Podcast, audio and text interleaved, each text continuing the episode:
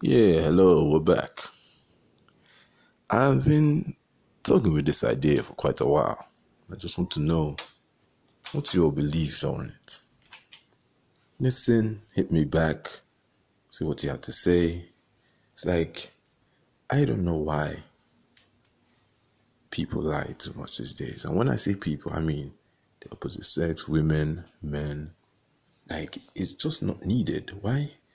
Why can't you just be yourself, like all the way? Somebody likes you, he tells you, and you tell them, look, I appreciate that you like my qualities. I appreciate that you like me. I appreciate that there's something in my soul that you look into. But I'm taken. Unfortunately, someone else has already appreciated that and wants that and wants me to keep giving them that. But no, they string you along, tell you, haha, you're funny, cool, it's true. I feel the same way, this and that, help me with this. And then they tell you their problems that only results to you wanting to help them. And guess what?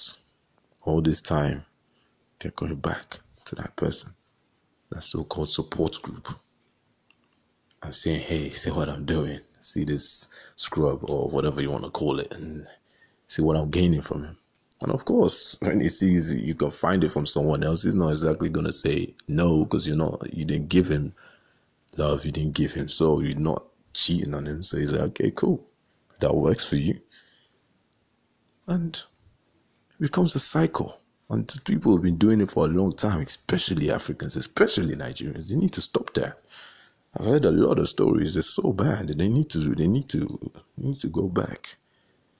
There are enough. There are a lot of churches, but are not enough spiritual people, and we need to get back to that. What do you think?